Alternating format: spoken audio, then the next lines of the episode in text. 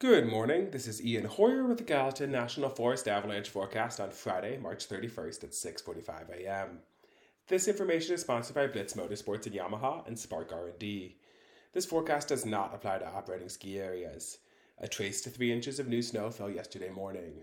Winds are 10 to 20 miles an hour out of the southwest to west with gusts of 15 to 25 miles an hour.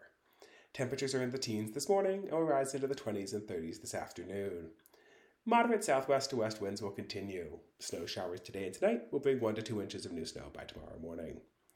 Across the advisory area, there are two very different sets of avalanche concerns today. Avalanches breaking in the upper couple feet of the snowpack, and avalanches breaking deep on weak layers buried months ago. Avalanches in the upper snowpack can be triggered beneath the snow that fell over the last week, particularly where it's been more recently drifted by the wind. In some places, the new snow buried a layer of facets that will keep the snowpack from stabilizing as quickly. Watch out for shooting cracks as a clear sign of instability, and dig down around 3 feet to test the upper snowpack before riding any steep slope.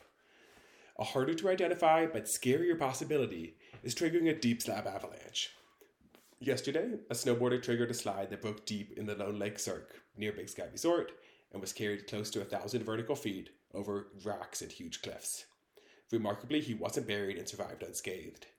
Before this incident, the last deep slabs were triggered a week ago in Hyalite and near Cooke City. You'd have to get unlucky to trigger one of these slides today, but if you do, the consequences could be huge. Avalanches of the newer snow could also step down and trigger a deeper slide.